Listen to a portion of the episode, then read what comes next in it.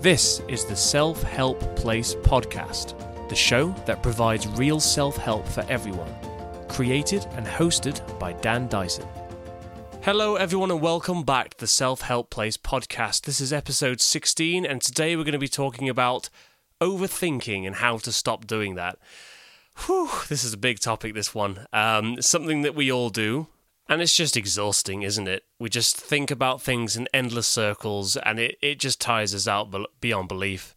Now, there are people, sadly, who are pathological overthinkers. They just cannot stop themselves doing so, but the average person tends to just overthink things from time to time. So let's look at some characteristics of overthinking. Now, we've all had those times where we feel like we should have done something or we should not have done something or we we ponder what if what if i did that what if i didn't do that or say that things like that. It tends to i tend to see it happen mostly when we meet somebody or we have seen someone we haven't seen for a long time and we go oh why did i say that? I wish i'd done this. And uh, and we tend to like pick situations and people apart and think, ah, oh, if I'd only done this, this would have happened, and it just it just becomes a cycle, and it really, really, those things you're thinking about are just non-existent, and even if they, even if those things like, oh, did I say something that annoyed somebody? Even if they did, it's it's less exhausting to the person you've annoyed to be annoyed than it is for you to overthink, if that makes sense. So,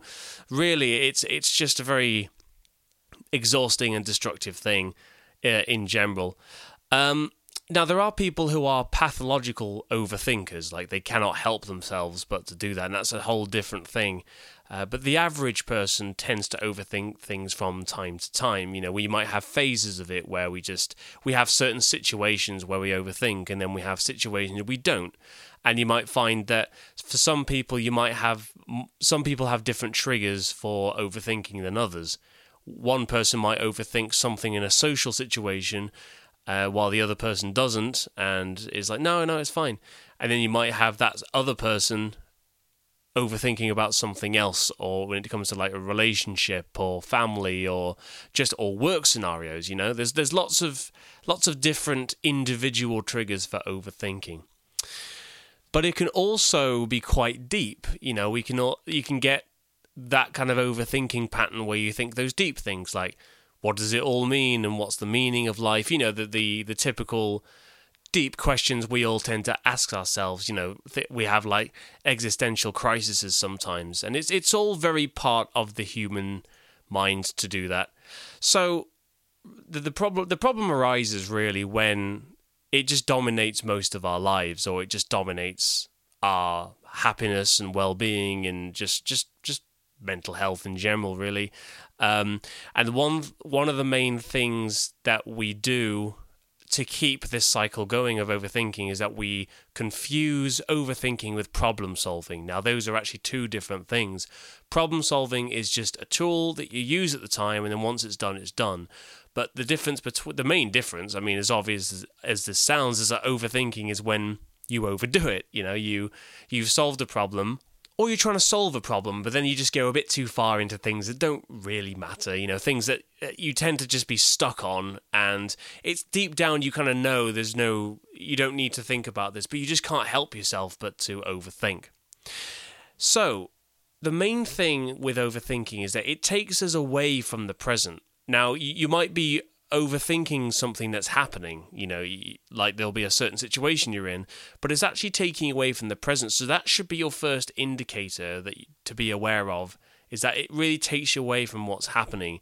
So when I go on to how to stop overthinking a little bit later on, we'll touch on how overthinking really doesn't have a solid base to go off, and I'll explain that a little bit later on.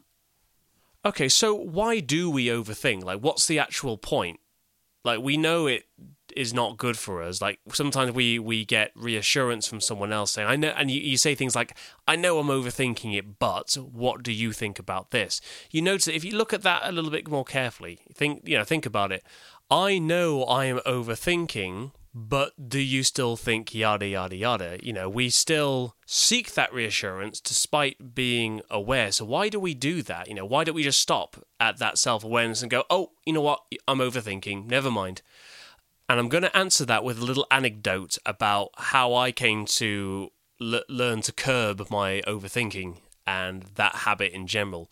So, in a previous podcast, I did talk about that on a couple of occasions, I did go and visit Buddhist monasteries to stay in meditation retreats, and I did one in Thailand and I did one here in the UK in a forest near Birmingham. So when I was in Thailand, I stayed in a, a, a, very strict monastery called Wat Ram Poeng. And Wat is the Thai word for temple. So it was the temple. Not sure what Ram Poeng means, but you can try and Google that if you like. I'm gonna put I'll put it in the description to save you uh, trying to spell what I just said.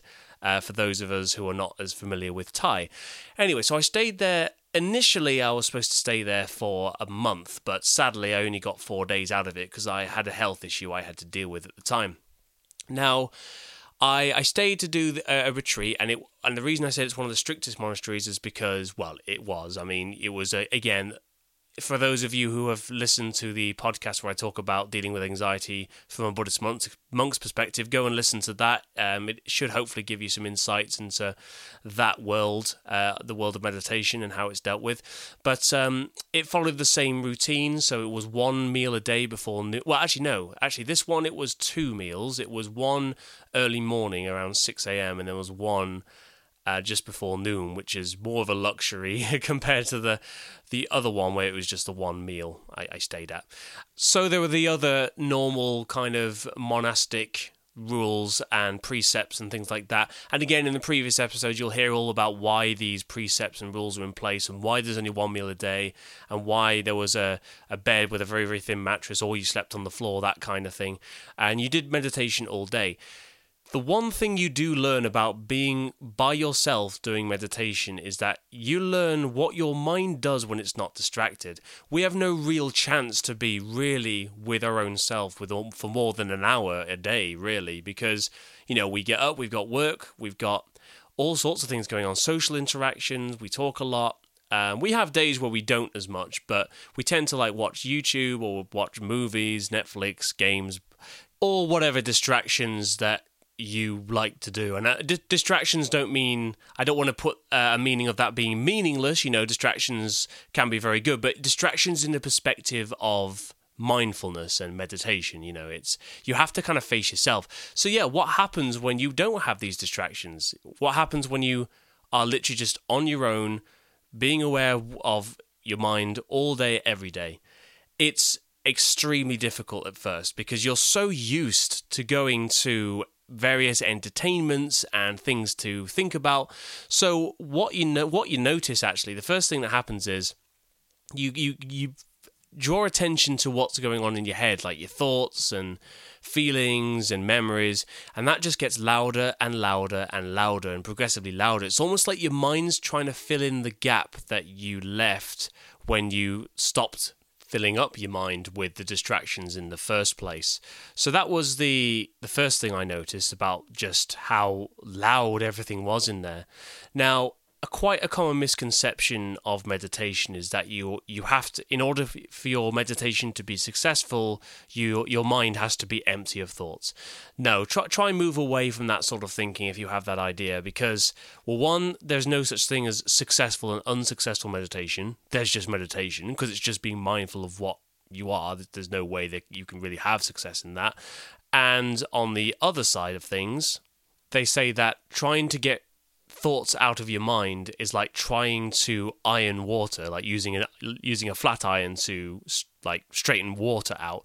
All you end up doing is just disturbing the water more. It's a very very useful analogy and, and, and that's all it is you know thoughts are there whether you like it or not you know you it's like when you know the famous phrase don't think about this chicken or don't think about a chicken and first thing you do is think about a chicken. Like it, it's just how we work. So uh, in meditation practice, you learn to just be aware of them. That's all you have to do. Oh, that's another thought. It's fine. It's about it's developing something called equanimity. So, anyway, so going on to about distractions and overthinking and things like that. So, the overthinking increased and again, this is where people can get put off because you think, hang on a minute, I'm not peaceful. I'm just it's getting louder. But you have to keep going because that is the first that is the first thing. It's like you, your mind is almost like a small child. It's like if you just all of a sudden don't have any toys to play with, it it tries to get attention from you. You know, it tries to make noise or run around or cry or things like that. But you just carry on. Then, what you start to notice and be more aware of is this roller coaster of emotions and feelings and thoughts that we all go through in everyday life. You know, we have days where we feel happy and joyful and great. We have days where we feel depressed, we feel sad or hopeless. And that is completely, utterly normal. It's something we all experience. However, we tend to think that our moods are affected by what we do in the day, what happens to us. You know, if our partner leaves us, it's very sad if we get a promotion at work, it makes us happy. If we uh, make new friends, it makes us happy. And of course, we we associate our mental being with what happens in the world. It's like they are inseparable. But here's the punchline: they are separable. A common phrase I hear from people who don't practice meditation or don't really understand it is, "What good comes out of sitting on the floor and closing your eyes and doing nothing and thinking nothing. Like, what good does that do? And that's a totally understandable perspective because we associate things happening with action. You know, if you just sit there and do nothing, it's almost like a laziness, isn't it? You just you not doing anything. But folks, let me tell you on this podcast, this is what comes out of sitting on the floor and closing your eyes. If you do it for long enough, you start to notice that there's actually no real connection between the outside world and things that happen to you and your mental well being. Because even with no distractions and nothing going on, you still go through that roller coaster. You still have moments where you feel happy and you don't know why. You go through the moments where you feel depressed and sad you don't really know why. Or sometimes it, you might just do it on your own. You think about something in the past and it affects your mood. And that was a bit of a eureka moment for me because I realized, hang on a minute, that's what they mean when they're talking about inner peace and money doesn't buy happiness, things like that. It's not that these things, like money doesn't buy happiness, like that's something I'll call into another podcast probably, but that's the thing. Money technically does buy happiness. You know, if you want a new car or if you want this, that, and the other and you buy it, it brings happiness, right? That's not what the phrase means. The phrase means that happiness is not directly correlated with, if I've said that word right, with money. You know, money and happiness doesn't necessar- is not necessarily a concrete thing. You can be perfectly happily without money. I mean, depending on your situation, depending on your mental framing. And that's that's the idea, it's the perspective on it, you know? So going back to overthinking, have you ever had those moments when you're feeling pretty down about yourself, you're feeling depressed or sad or something, but for some reason you just increase that feeling naturally, like your mind starts to think about all the negative things people have said about you, or you might say, you might have that self-talk that goes, "Oh, that that person, what that person said about you in the past is right. You are this, that, and the other." Or you might even think about sad moments in movies or something like that. It's like your mind tries to make you more sad. And surely the first thing we want to do is just stop that and then go into things that make us happy, which of course we sometimes do, but we just have those moments sometimes where the sadness accumulates because we try to make ourselves more sad. Why do we do that? So I wondered this actually, and the reason we do is because sometimes our mind enjoys any kind of activity, regardless of whether it's positive or negative. So we all feel good when we feel happy, obviously, um, but there are times when we feel bad, but really deep down in the depths there, we're actually like that. We like feeling sorry for ourselves sometimes, and it doesn't. You don't have to be a toxic person, quote unquote, to be like that, that's quite a natural thing. So I started to notice that sometimes I quite enjoy feeling down. Some and again, don't get me wrong, sometimes, and I, I, stress that quite a lot because there are times where it's horrible, and there are people, sadly, who suffer from um, things like depression um, on varying scales, where there's a lot more factors involved apart from what our minds are doing. You know, there's th- there's uh, biochemistry and things like that. That's a totally kind of different area. For the majority of cases, if you some of you might be listening to this and think, actually, yeah, um, weirdly, I do notice that I do enjoy feeling sorry for myself sometimes, and it's it's weird, isn't it? And that's because we we enjoy a good distraction. We enjoy some kind of mental activity. It's like having a dog that's been waiting around all day to go on a walk and it finally goes on a walk and it just sprints and runs everywhere. And our minds are kind of like that. We crave stimulation. We're so used to being distracted and having stimulation that when we deprive our minds of stimulation, actually what we do is that it, we make our own entertainment, weirdly. And even when we're in the world of distraction, we don't necessarily have to be on a meditation retreat. Um, we do notice sometimes that our mind can just be bored. as weird as it is to say, we can just be bored sometimes and we can just have a bit of a sulk and it just feels great. Um, and it, it's a very strange thing. So, going back to the main topic of overthinking, I found, at least for me, that my overthinking was on a very base level. It was just stimulation, is what my mind was needing. Now, that was the very, very base of everything. Let's go a step up. So, for those of us like I was who worried about everything, like, oh, what if I did that? What if, what if I did that wrong? And then that causes all sorts of problems to happen. Then you're worrying about every single situation at every time and every place. So let's, what is that? And all that is is a mental habit, and it's it's I make it sound like it's something weak or small. It's not. Mental habits drive most of our lives. It's not permanent. So the good news is anyone who chronically worries out there, it's not a permanent. You can take your life back from this thing. It's just a mental habit that can be broken. But it is a lot like starting at the gym. It takes time, it takes effort, and you have to be patient with it. You can train your brain to look at life from a different perspective. So, going off what I said about stimulation and craving and things like that, that is just the base to be aware of. And what that does, if you really take that in, if you really notice it for yourself, so again, don't pay attention necessarily to what I've just said, but just bear that in mind and have a look at your own mind, and you might find the same thing. And if you do, what it kind of does is it just takes the edge off overthinking a bit because you start to realize it doesn't really have a base. You know, your mind just wants a bit of a play sometimes uh, on in some circumstances where we're feeling negative or overthinking, overthinking comes in that category. I, I mentioned that a lot of it was about negative self talk or feeling down and wanting to feel more down uh, in a weird way, but it also comes in the category of overthinking. Uh, it becomes a mental habit, so we want to fulfill that habit. We want to have that stimulation. But to overcome that overthinking, um, replace the thought.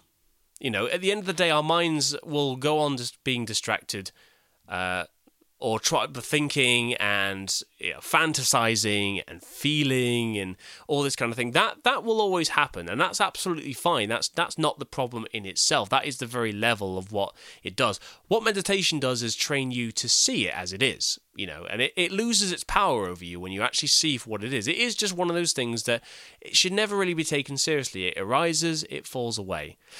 So what you do is you replace the thought. You don't try and get rid of thoughts. You replace the thought if you tell yourself not to have a thought, like I said the, uh, previously, it, it's not the way to have it because all you're doing um, is by not wanting something, you're still kind of hanging on to it.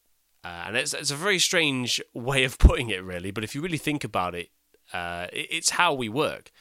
So, similar to the example I gave earlier. So, when I say stop thinking about pink elephants, the first thing you think about is pink elephants. So instead of saying, no mind, don't think about it, don't think about it, don't think about it, think of a red tortoise. As weird as that sounds, because what that does is that it replaces the image. You're not really thinking about pink elephants anymore. All of a sudden, you're like, oh, I can see a red tortoise. You replace that image.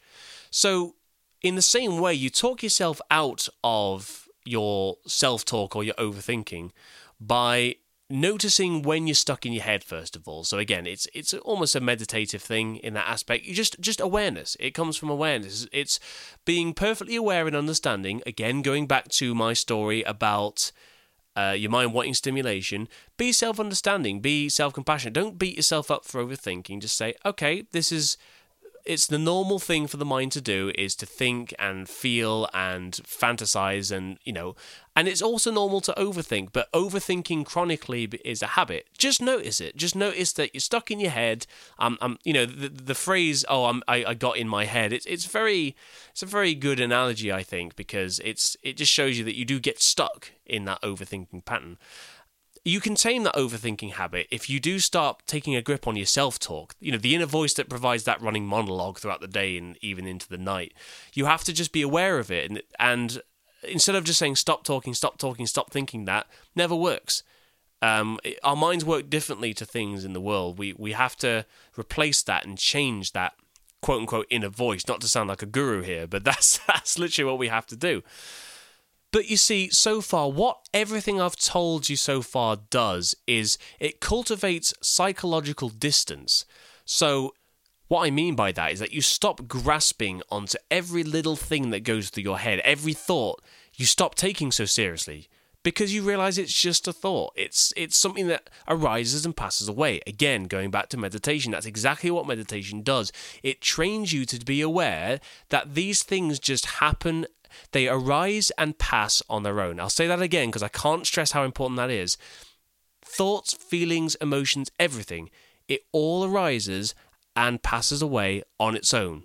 You don't even have to do anything and it will go away. You can never be permanently in one emotion or thought or feeling. And you'll be amazed actually and you know you probably had times in your life that you have you probably had traumatic events that you think about sometimes but you have it's never a permanent thing isn't it? Even with like people who've been through all sorts of things, you'll notice that it's never just a permanent line. Yeah, of course, it can come back more frequently for some people, but it always comes back in blots, in blotches. It's like, okay, it's gone. Oh, it's back. Oh, it's gone. And worrying's the same thing. You'll notice you're worried about something, and even if that lasts days, and then you stop, and then it comes back again. Nothing ever lasts permanently. They arise and pass away on their own. So as soon as you realize that, as soon as you're aware of that process, you start to go, actually, this this is like this is normal to take an analogy of speeding cars, which this is an analogy I like very much, it's when imagine you're standing on the side of a road and cars are speeding past, and you really like one particular car. Now on the road, what you do, you go, oh look at that, it's a Lamborghini, oh look at that, it's a Mustang, and you're like, oh that's nice, and then that's it. You don't spend the whole day talking about, it, unless you're a massive car enthusiast. But that's that's defeating the object of this analogy here. But normally, you would just see a nice car, or you'd see an ugly car, and that's it, and you'd move on. And it's the same thing here. You wouldn't go out and try and chase the car. You just get hit by other cars, or you just you just end up in a right mess. And we do the same thing on our heads, though. We just try and chase all these little thoughts and feelings. Oh, should I do this? Should I do the what if? It's the normal process of the mind to do that. But again, it's all about bringing it home.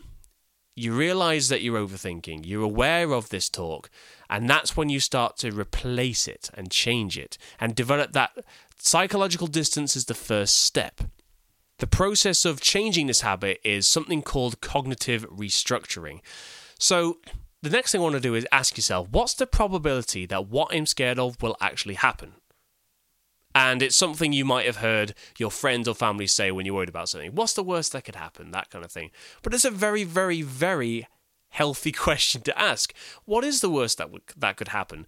Sometimes it doesn't help though. Sometimes you think, well, that could happen and that's a huge problem, and then you worry more about it. It reinforces it. But the trick to really handling that question, what's the worst that could happen, is trusting that you will handle whatever comes your way you might be able to remember times where you worried like crazy over something. Like it might have been an exam or, you know, something happening in your life that was quite substantial. Now you might have almost forgotten about that thing. I guarantee you, you will have had events in the past that you were really worried about or even lost sleep over that you can't even rem- remember because you dealt with it. And that's the key thing. You will deal with it.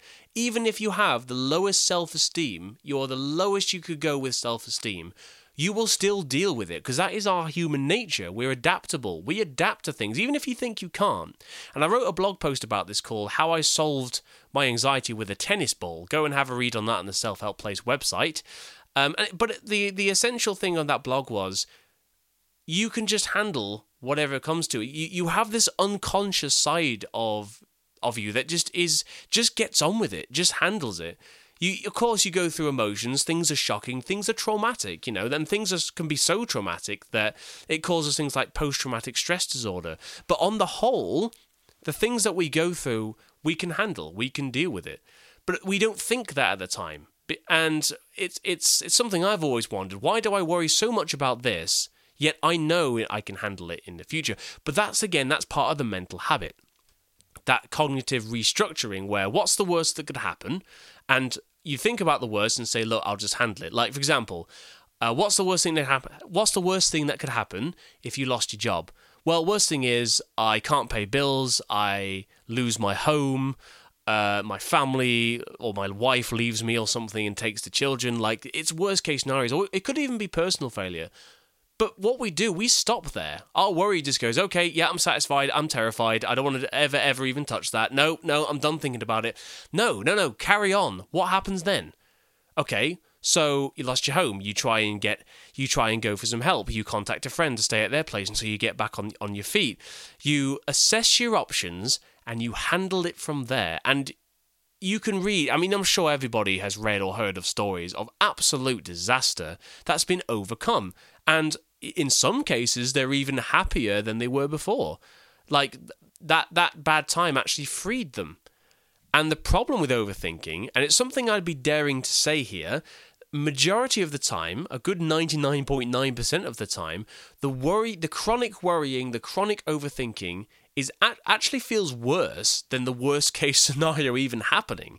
I mean, again, give or take with common sense, that's you know not always the case. I mean, I've very I've never lost a child and never lost anyone to very unfortunate circumstance, and I cannot imagine the pain that goes through that. I'm talking about everyday things that are worst case scenario, like losing a job or you know. Um, embarrassing yourself or your partner breaking up with you, things like that. Sometimes these things have unexpected results. You know, we picture, like I said before, we stop at the worst case. All our timeline of worrying stops when that bad thing's happening. Have you noticed that? Look beyond that.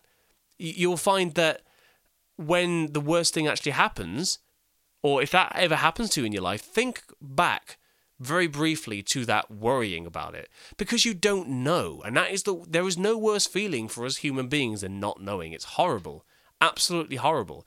And there was a number of times where I've done shows in the past as a musician where the apps I was terrified because I was like, I really don't 100% know this material. The worst thing that could happen is I drop a stick or I lose where I am in the song and I stop and and it actually happened. And yeah, it was not pleasant at all. It was cringeworthy and I didn't want to look at people cringing at me.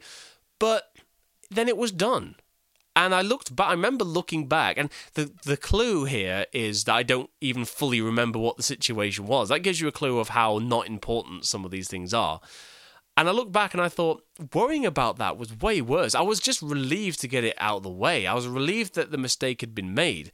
And that's a very, again, be aware of that. Have a look at that in your own life. And as I say always on this podcast, it starts with you, it starts with being aware of that. Okay, so so far we've talked about overthinking in terms of being a mental habit. You know, I talked about how our mind does crave some kind of stimulation, whether it's good or bad, and then a mental habit, a strong mental habit of that is overthinking. We've talked about cognitive restructuring, so things like worst case scenarios that we chronically worry about and we get in our heads about things and actually really sometimes worrying about it just feels worse than the outcome, even if it's a bad outcome.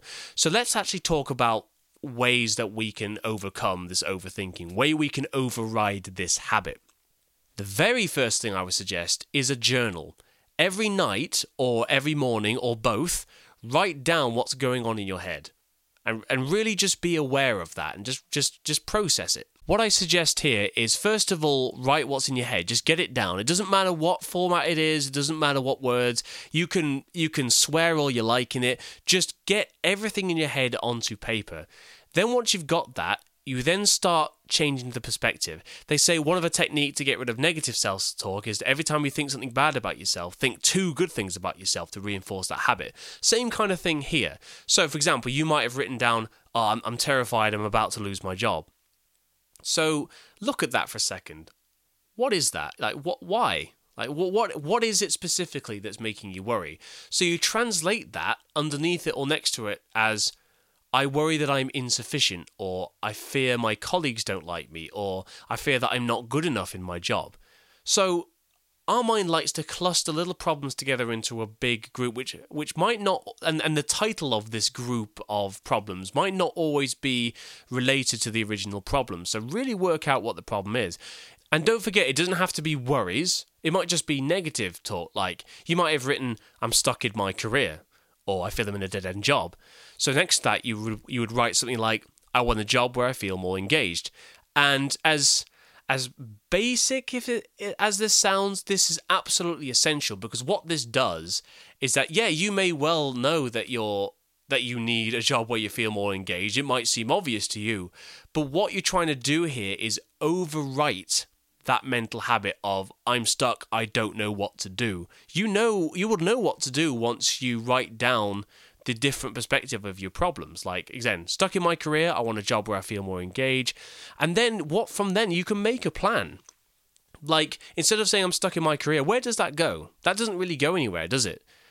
But when you write, I want a f- job where I feel more engaged, you can then make a plan to expand your skill set. You can network and look for opportunities for a better career. And I guarantee you that feels a whole lot better than going to bed feeling I'm, you're stuck in your career.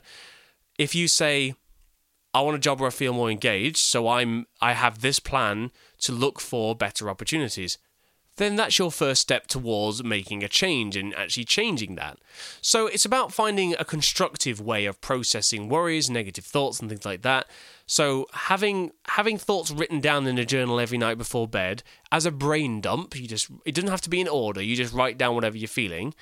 Um, it can just it can be also be just the fact just the act of writing down what's going on in your head is a relief in itself. It's all of a sudden, oh, I don't have to worry about it. Sometimes I noticed with myself is that if I write a worry down, I all of a sudden don't have to hold on to it. I feel like I hold on to it because I feel like if I don't worry about it, I'll forget it. But if I've written it down, I know I'm going to look at it again. I don't worry as much about it. So that is the absolute very first step. I think it's it's it's journaling. It's writing every down every night or every morning or whatever works for you to start to make sense of what's going on in your own mind. The next thing to do is whenever you have moments of overthinking, try and bring yourself back to the present. Now, you don't have to go all new age or you don't have to do any kind of practice. You can if you want, if that helps, of course, do it. But it can be as simple as just connecting with your senses, with what you hear, see, smell, taste, and feel, any of those, and to reconnect with your immediate world and everything around you, you you what happens is you begin to just notice the present and you spend less time in your head. You, you you're bringing yourself out of your head, and this seems like a small step, but small steps go long ways. I think it was the thousand miles begins with a single step. That's a very very famous quote. I couldn't tell you exactly who quoted that because there's a lot of a lot of misquoted quotes out there. But anyway, that's besides the point you can also physically talk yourself out of it sometimes. You just like sometimes you might say like I'd say like Dan, I can see that you're doing it again. You're overthinking. Just again, it's it's it's bringing that awareness to the present. Okay, um, I'm thinking this is exactly what's happening right now. A good way to reconnect is also taking a walk where you can. Um, so, you know, you could say something like, "Oh, I'm overthinking, but what's happening right now? Where am I? And again, you could you could argue this is a form of distraction. Distractions can also be very good. Sometimes you need distraction. So you need distraction about something like overthinking is a habit. You can't if you engage with it, it increases that. Again, in a strange kind of analogy, it's like having a small child in your head that constantly wants attention because it's bored. You just go, no. You, and, and what do you do? What, what do um, I see parents just leaving children alone that do that? Like, look, you want attention. I'm not going to give it to you. I'm not going to. I'm not going to train you to feel that every time you're born want attention, you're going to get it. No, you have to deal with it yourself. And that's kind of what you, in a weird way, it's kind of what you're training your mind to do. You're training your mind to just go, okay, that's happening. I'm not going to pay attention to you, but I'm just going to do something else. And it is hard. It gets easier, a bit easier with time if you regularly practice that when you overthink. But like taking a walk, for example, even though it's always a, um, having a good walk makes you feel better. That's why it just takes you, brings you, sorry, back to the present. If you have to do this when you're overthinking a couple of times a day, then do it a couple of times a day.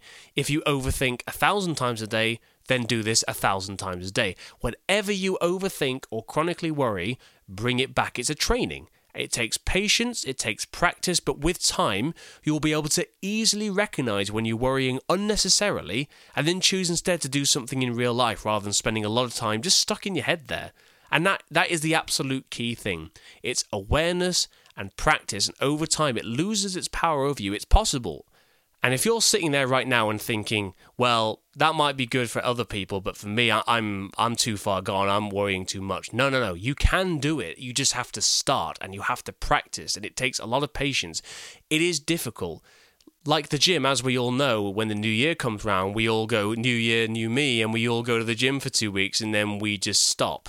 And this is the thing: the people who are able to progress and really reach the goals is people who stick with it Consistency sets you free. That is what's going to get you out of this. Consistent practice and patience are the two golden nuggets of this, if you like. If that's that's a, I couldn't think of a better word to say for that, to be honest. So, um, let's run a few more examples. So instead of saying I can't believe this happened, change it to what can I do to prevent it from happening again?